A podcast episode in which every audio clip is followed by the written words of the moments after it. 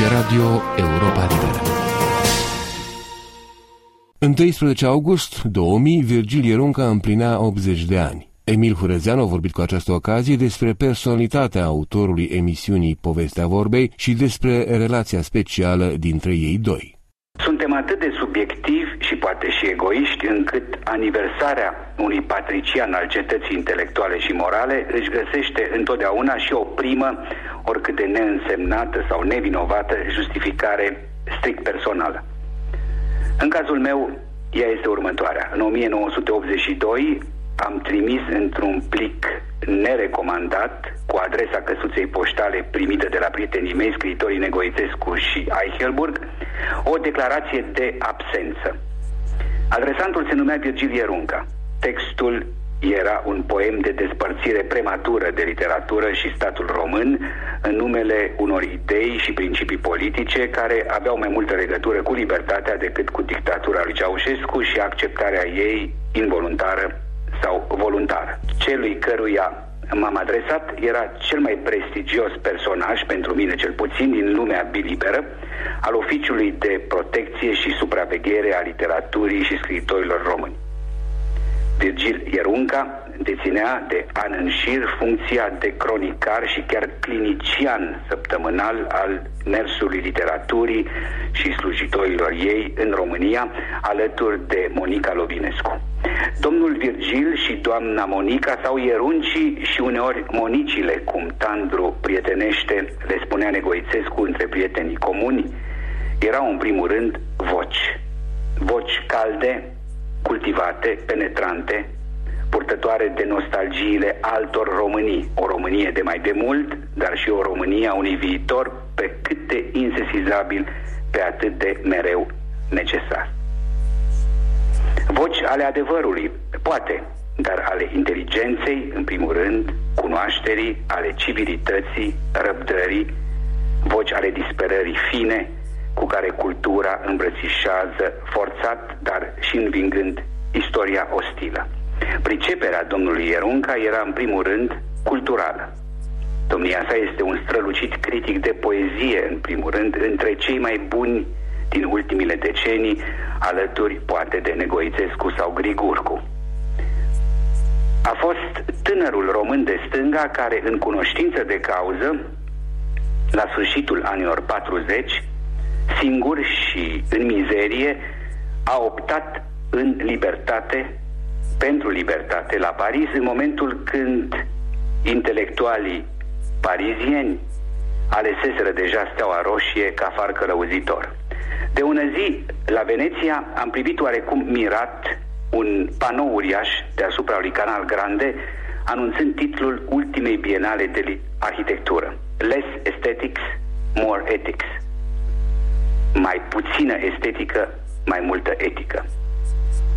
Însemnul avea cel puțin pentru mine ceva familiar. Virgil Ierunca a fost unul din cei mai convingători fruntași români în împletirea ireproșabilă, mereu impresionantă a esteticii și a eticii, la nivelele de acțiune, dar și în orizontul axiologic mărturisit. Poemul meu, Declarația de absență, a fost citit de Virgil Ierunca la microfonul Europei Libere în emisiunea Povestea Vorbei în vara anului 1982. Desprinderea mea de o Românie desfigurată și apoi anii petrecuți la Europa Liberă au stat sub semnul discret și remanent al generozității grave a lui Virgil Ierunca. Domnia sa și doamna Lovinescu au însemnat pentru noi, mai tineri Europei Libere, marca de înregistrare intelectuală și superior românească a unei cruciade în care adversitatea amenința adesea să domine și cele mai bune sentimente, copleșindu-i pe muritori. Încă din jurnalul și corespondența sa din tinerețea pariziană, îl descoperim pe Virgil Ierunca ca pe un tânăr român idealist, a cărui dorință de împlinire personală nu depășește niciodată scrupulul moral al angajării în apărarea libertății țării sale. Vor trece luștri, cum spune George Călinescu, se vor perinda generațiile și un astfel de model intelectual își va dobândi întreaga glorie și prețuire și folosință între românii liberi din România, în amintirea și acum în omagierea unuia dintre aceia care și-a trăit libertatea, iubirea de țară și profunda intelectualitate aproape întreaga viață în afara României. E bine că azi toate cărțile sale au văzut lumina tiparului sub cupola editurii Humanitas, pe care, într-un fel ideatic și moral, Monica Lovinescu și Virgilie Runca au pregătit-o, au făcut-o posibilă mereu și în anii comunismului. E bine și pentru mine chiar extraordinar să-l pot omagia pe domnul Virgilie Runca la 80 de ani la microfonul postului nostru de Radio Europa Liberă în România regăsită de libertate. E bine că doamna Lovinescu și domnul Ierunca au revenit și pot reveni mereu în țară, bucurându-se de începerea schimbării ei, înconjurați de dragoste și admirație. E bine că un astfel de bărbat devine octogenar și privind în jur cu discreția sa luminoasă, poate chiar mai mult să ne arate decât să ne spună cât de mult se ridică omul peste vremuri atunci când el nu se lasă biruit. Emil Hurăzeanu vorbind la Europa Liberă despre Virgilie Runca în 12 august 2000. A trebuit să precizăm că anul citirii de către Virgilie Runca a declarației de absență este 1983 și nu 1982, cum a spus Hurăzeanu în evocarea sa din anul 2000. Sau cel puțin asta a afirmat Nicolae Constantin Munteanu în ediția din 29 decembrie 1989 a programului Actualitatea Românească, în care a fost difuzată în reluare declarația de absență a lui Emil Hurăzeanu citită de Virgilie Virgilie Runca. Declarația a fost urmată de o discuție despre schimbarea de regim din România între Emil Horezeanu, scriitorul Ion Negoițescu și psihiatrul Ion Vianu.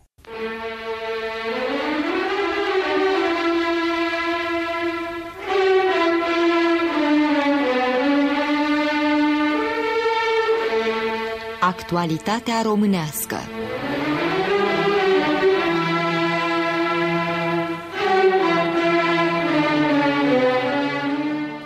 La microfon, Nicolae Constantin Munteanu și Emil Hurezeanu. Din nou la acest microfon, deci a doua ediție a actualității românește astăzi, pe care o dorim cu un profil ceva mai cultural, având în vedere că vinerea era ziua obișnuită a emisiunilor culturale. Nu ne abatem însă de la scena românească.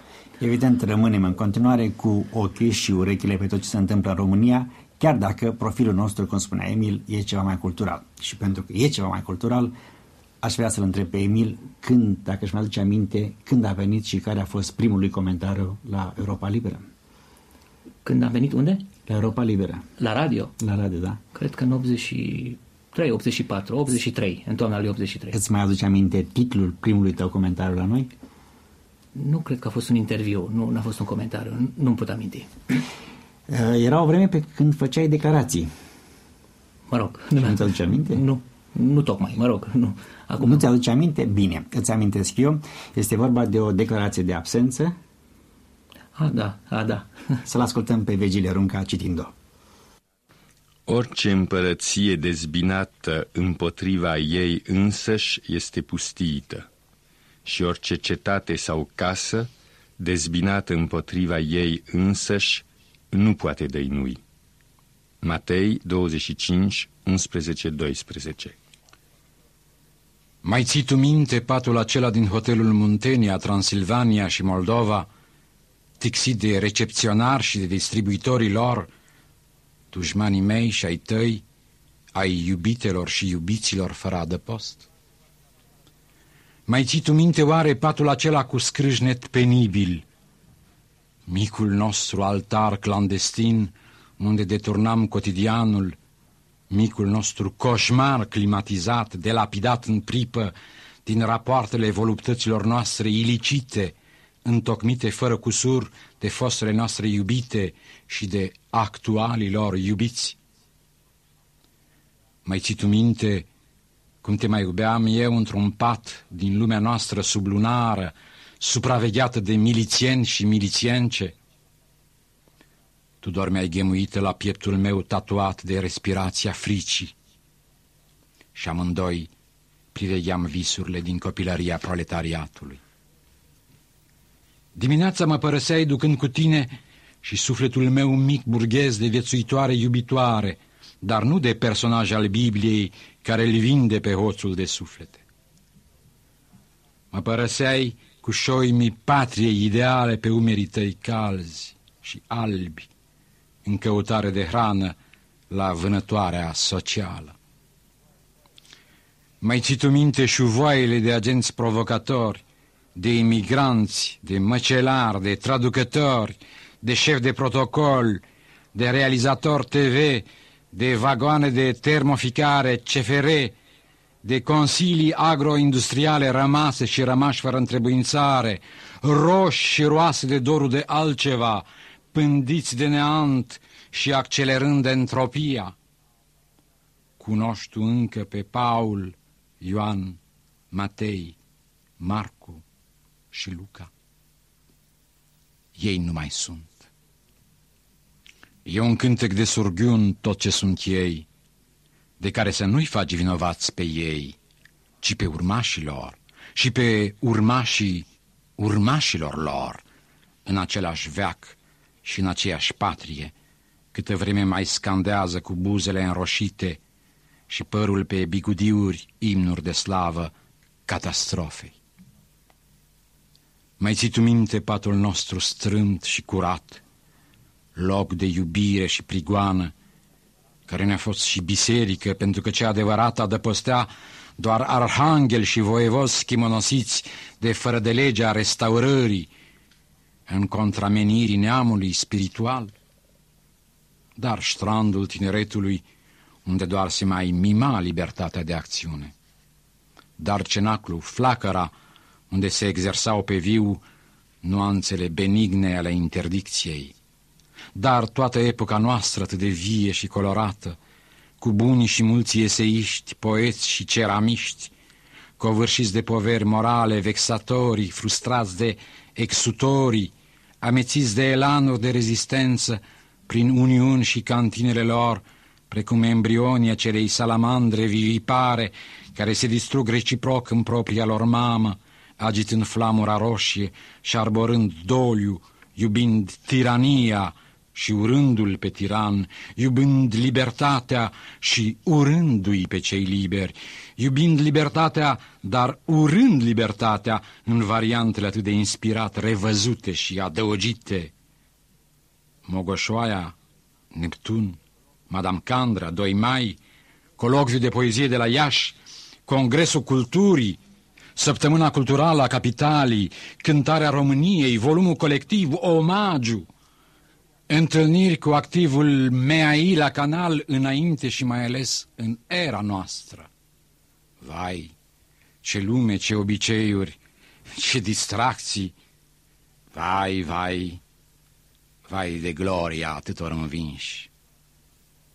Sufletele noastre mărturisesc drept, dar nu a noastră va fi împărăția cerurilor, pentru că mult am urât și am blestemat degeaba, mâncând și bând și zăcând în nesimțire, fără să ne gândim la fata împăratului roș, care ascundea un strai de mireasă pentru veșnicie, la fata cea bună a moșului, la fefeleaga pătimirii noastre, la cea mai bună și blândă, Doamne, îndurătoare și îndurerată, dulcea noastră, Vitoria, fica răzbunării, cea cu steagul primilor ani generoși și naivi, înfășurat pe truful firav și radios, pictat de Rosenthal, cam poveștile internaționale celor flămânzi și goi și nu atac mei jefuitorilor. La preamilostiva patrie recunoscătoare cu sânul uscat, cui ținându-i trupul în brațe când ea însăși are trupul sfâșiat? Pe cine veghind și plângând când ea însăși n-are lacrămi pentru câtă suferință. Mamă fără fiu, fiu fără mamă, veți fi ca niciodată în poema română care a jurat strâmb. Dar mai țineți voi minte, fete și băieți ai generației mele, echinoxul trilingv, cenaclul de luni, dialogul, anfiteatrul, forum, festivalul Eminescu, Ars Amatoria, podul, clubul A, festivalul de jazz de la Sibiu, întâlnirile de la Sighișoara, seriile la Costinești, 15 septembrie la Cluj, 24 ianuarie la Iași, 25 decembrie la București, toate mișcările acelea exoterice, galopante, mai mult bacoviene decât browniene, tot evul acela de libații îngrijorate și strălucitoare prin puritatea credinței ale câtorva inși fără prihană. Fete și băieți care foloseau 32 de cuvinte pentru bucuria simplă, precum eschimoșii pentru zăpadă, cârteau prin universități dogmatice, știau din inimă poeți ruși și poeți americani, primejduiți de indiscreții închizitoriale, mobilizau rezerviștii spiritului pe teritoriul noii sensibilități, schimbau macazul basculei socialiste de 16 și 50, 100 de tone, cu mâinile lor plăpânde, socotitoare de mângăieri și gesturi inutile de acuzare, schimbau cursul vieții interioare a omului dintre Carpați și Dunăre într-o limbă nouă, a unei noi iubiri, dezolate și profunde, cinice și ingenue.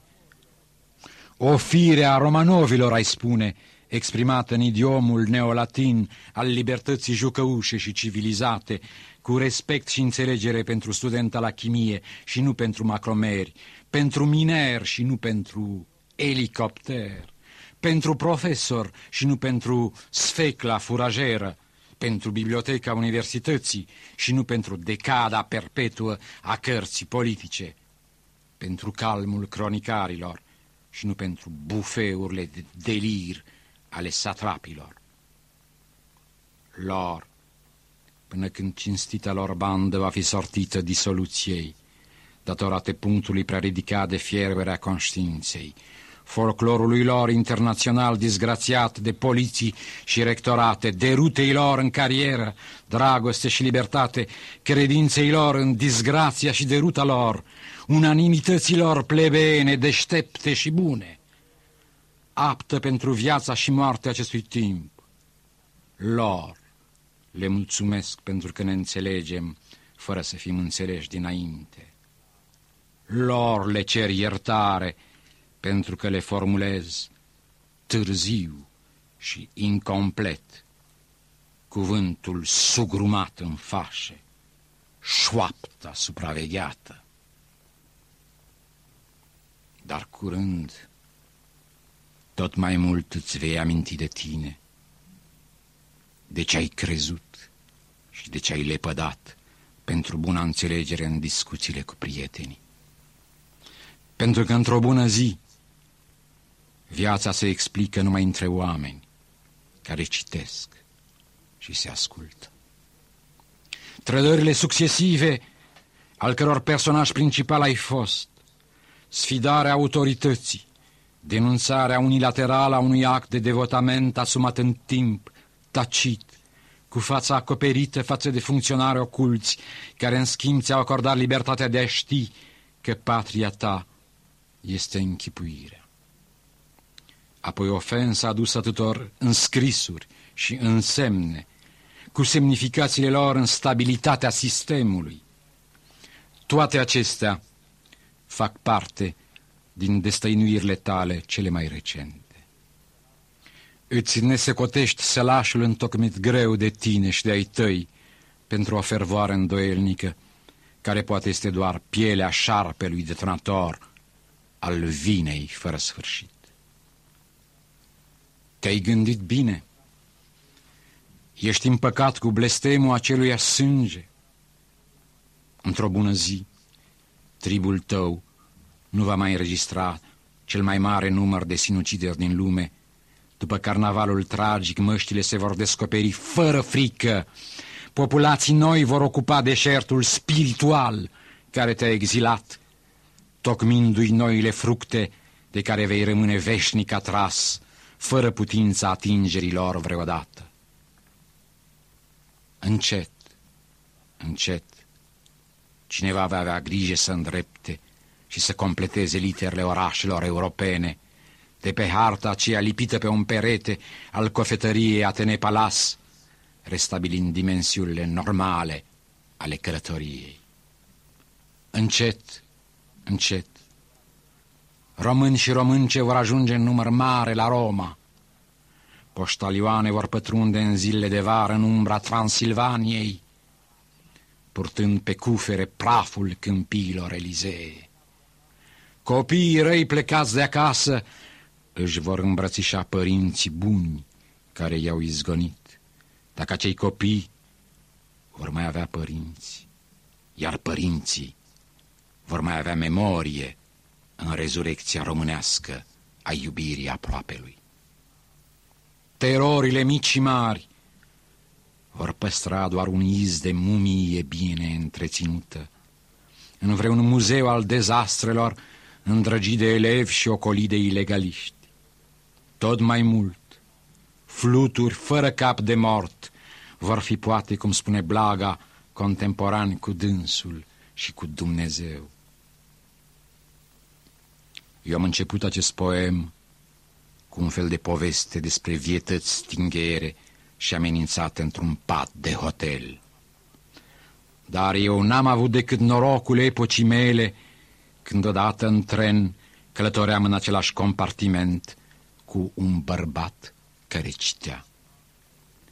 Am intrat într-un tunel lung și s-a făcut un întuneric mare. La ieșire, bărbatul avea în continuare privirea așternută pe carte. Poate că tot timpul, în cea mai deplină noapte, există cineva cu ochi deschiși ca să mărturisească.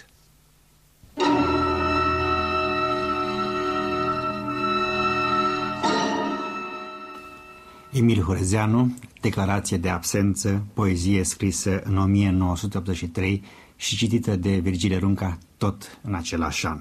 Emil Horezeanu, declarație de absență, poezii de când era mai tânăr. Ieșind din tunel? Să știi că n-ai altă scuză, că mi-ai făcut această surpriză care mi luase puțin a culta personalității, decât că oarecum se potrivește cu ce s-a întâmplat. Să fie pentru ultima oară când de la acest microfon mai avem de-a face cu cultul personalității. Ieșim din tunel, da, întoarcem chiar, acasă? Da, da, mai ales că suntem obligați de cei doi invitați pe care îi avem acum în studio. Între timp au intrat în studio uh, criticul Ion Negoițescu și doctorul psihiatru Ion Vianu, cu care Emil Horezeanu va sta de vorbă în minutele următoare.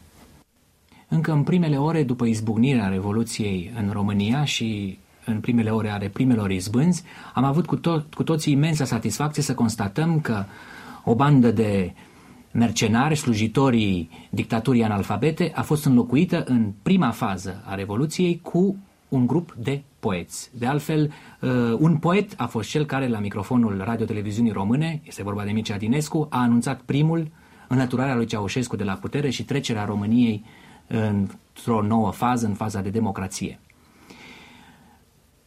Ulterior, însă, am observat, mai ales în ultimile zile, că rolul poeților, îi numim generic pe oamenii de cultură, pe scriitori, nu așa, oamenii de artă, când spunem poeți, s-a restrâns și că Mircea Dinescu, din, mesa, din prim mesager al uh, izbânzii uh, Revoluției, s-a transformat în, nu spun doar, dar în președinte al Uniunii Scriitorilor.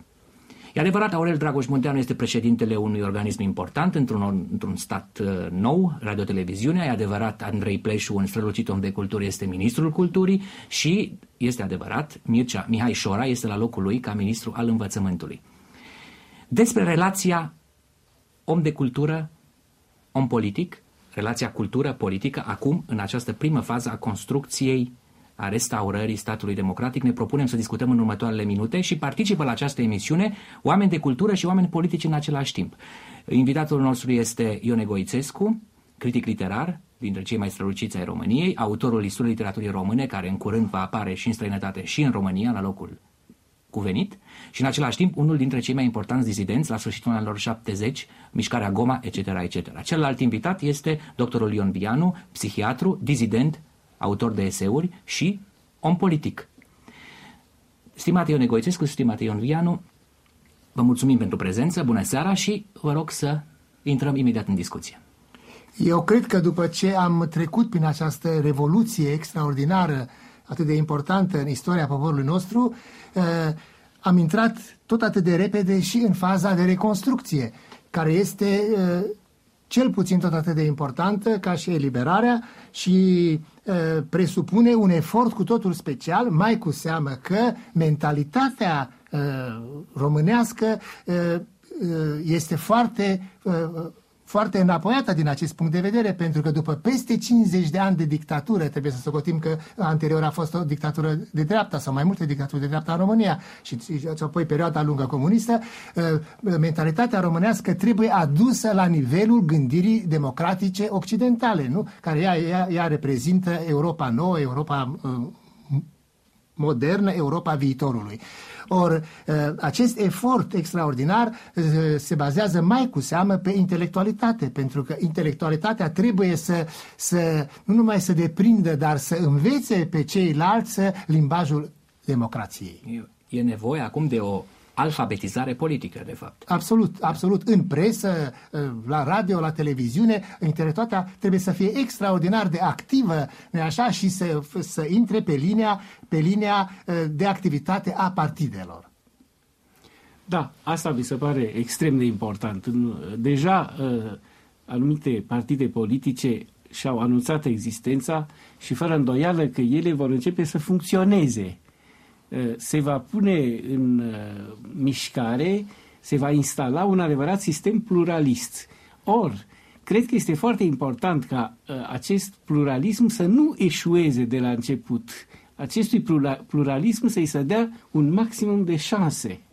Mă gândesc, de pildă, că în viitoarea campanie electorală, care putem să spunem ca și început, fiindcă, în fine, alegerile vor avea loc peste patru luni, în viitoarea campanie electorală trebuie să se dea tuturor formațiilor în prezență aceeași publicitate, aceeași posibilitate de a își face cunoscute opiniile. Este absolut capital uh, ca oamenii politici care apar acum să poată fi luați în considerație uh, în mod egal și ca oarecare tendință la zeflemea, care este totuși uh, o caracteristică a românilor să, să se așeze într-adevăr în subton.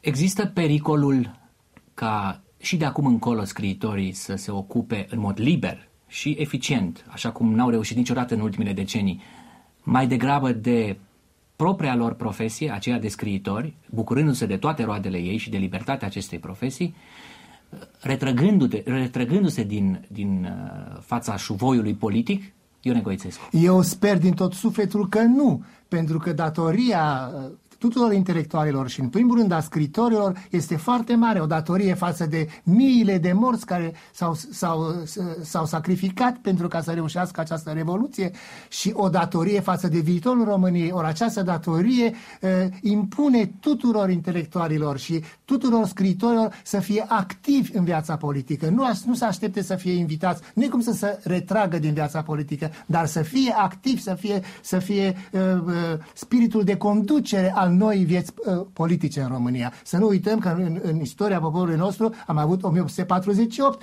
când intelectualitatea de frunte ai țării toți s-au angajat în politică și în adevăr ei au imprimat mijloacele intelectualității și cunoștințelor și formației lor în, în școlile apusene, ei au contribuit la instaurarea spiritului democratic în România. România uh, lui Carol I și a lungii uh, monarhii de Hohenzollern este creația acestor gânditori politici care toți erau scriitori. Sigur că instaurarea unui stat democratic este o, un proces uh, care are nevoie de profesioniști în primul rând, de oameni care se pricep la construcția de stat, pentru că sunt lucruri care trebuie bine știute. Exercițiul puterii nu este unul, uh, cum să spun, care se deprinde ușor, pe care îl pot face amatorii chiar cu cele mai bune intenții. Deci scriitorii probabil în această fază, mai ales de gerare imediată a unei etape de post-criză dictatorială, nu sunt cei mai în măsură să facă față acestei situații. Deci, uh, rolul lor este esențial, așa cum spunea Ione Goițescu, în construcția spiritului democratic, al unei culturi politice democratice și al unei mentalități democratice. Eu cred că totul este de inventat nu există un precedent nici în istoria noastră, nici în istorie în general, în care un sistem totalitar de tip comunist să fie înlocuit de un sistem liberal. Deci, e vorba de o originalitate considerabilă și, deci, de imaginație. Și cine este patronul și mânuitorul imaginației, altul decât scriitorul și creatorul de artă în general. Eu mă gândesc că după ce revoluția noastră a făcut o, o impresie atât de extraordinară pe globul întreg, toată atenția lumii a fost, a fost ațintită asupra românilor, nu se poate ca să ratăm uh, uh, urmarea acestei revoluții, care este construcția democrației române și care trebuie să fie la fel de exemplară ca și această revoluție. Ion Egoițescu, Ion Vianu, cunoașteți bine uh, lumea literară românească, mult, sunteți, uh, bineînțeles, prieteni cu mulți dintre oamenii de cultură. Câteva cuvinte despre Andrei Pleșu, Mihai Șora, Aurel Dragoș Munteanu, noi uh, politicieni astăzi uh, la București. Ei toți sunt intelectuali distinși și uh, cât s-au angajat deja pe o cale directă sau, sau indirectă uneori în politică, eu sper că ei vor continua și își vor desfășura tot talentul lor, sunt foarte mulți, nu sunt numai ei, așa, Doinaș, uh, Sigur. Uh, paleologul, mm. etc., uh, ei își vor desfășura toată capacitatea lor, intelectualitate pe această linie politică, în care, de fapt, s-au angajat. Și deci trebuie ca angajamentul lor să-l ducă până la capăt și să fie creatori ai noii democrații românești. Da, sunt oameni absolut remarcabili, oameni pentru care am un mare respect, dar uh, cred că vor apare și alții mai tineri din generație care sunt mie personal mai puțin cunoscute și care acum, mai mult ca niciodată, au putința să se afirme. Chiar din rândurile studențimii, care am constatat că studențimea română este foarte activă și dovedește o, o anumită maturitate pe care nu mi-am închipuit-o până acum. Cu atât mai mult cu cât uh, mulți dintre cei, uh, dintre dizidenții op- opozanții români ai ultimilor uh, luni, mă gândesc la Dan Petrescu, Mariana Marin, Petru Ilieșu, sunt ei înși scriitori tineri, deci au făcut o poziție fundamentală, păi, politică. Ca să zic. Această revoluție s-a spus că este o revoluție a tineretului. Ori tineretul trebuie să participe uh, foarte activ la, la viața politică, așa cum pretindem și scriitorilor și intelectualilor. intelectualilor. Ione Goițescu, sunteți autorul unei istorii a literaturii române. Uh, intenționați să o publicați în țară? Intenționați să vă întoarceți în țară? Eu intenționez desigur să mă întorc în țară pentru că eu sunt aici un azilant politic. Calitatea de azilant politic am pierdut-o din moment ce democrația s-a instaurat în România și nu mai am motive să stau departe și să lupt departe de țară. Uh, așa că această problemă nici nu se pune. Iar în ce privește publicarea istoriei, care este ter- am, am terminat-o, uh, ea va fi publicată poate și în străinătate, dar în orice caz în țară. Acolo este locul ei, acolo ar fi fost locul ei, nici n-am spun drept, nu așa, și toți uh, înțelegem acest lucru, că nici n-am, n-am, n-am fi fost desperat ca această carte să poată apărea în țară, deci este o bucurie extraordinar de mare că a, a devenit posibilă o astfel de, de fapt editorială. Că poate fi naționalizată, da. zic așa. Da, eu cred că noi cei care am fost obligați să ne exilăm în condițiile știute, ne găsim astăzi în fața unei triple alegeri. Sunt cei pentru care e, dispariția tiranului a constituit un fel de orizont limită și care pot să-și spună că la urma urmelor uh, vor, își vor trăi viața lor uh, ca străini în, în, alte, în alte țări, integrați în aceste țări. Eu, în orice caz, țin să spun că nu mă găsesc printre aceștia. Sunt uh, cei care se vor întoarce și vor fi foarte numeroși. Și, în sfârșit, sunt cei care, rămânând în străinătate, pentru că viața lor s-a transformat, vor dori să ajute țara, să ajute România care are mare nevoie și de ajutorul românilor de pretutindeni. Tot sunt, toate cele trei categorii sunt uh, binevenite la mersul înainte al țării de acum. Toate cele trei categorii, dar uh, în special uh, ultimele două. Ione Goițescu, Ion Vianu, vă mulțumesc pentru această prezență în emisiunea Actualitatea Românească. Emil Hurezeanu încheind o discuție despre schimbarea de regim din România în ediția din 29 decembrie 1989 a emisiunii Actualitatea Românească. Ascultați Radio Europa Liberă.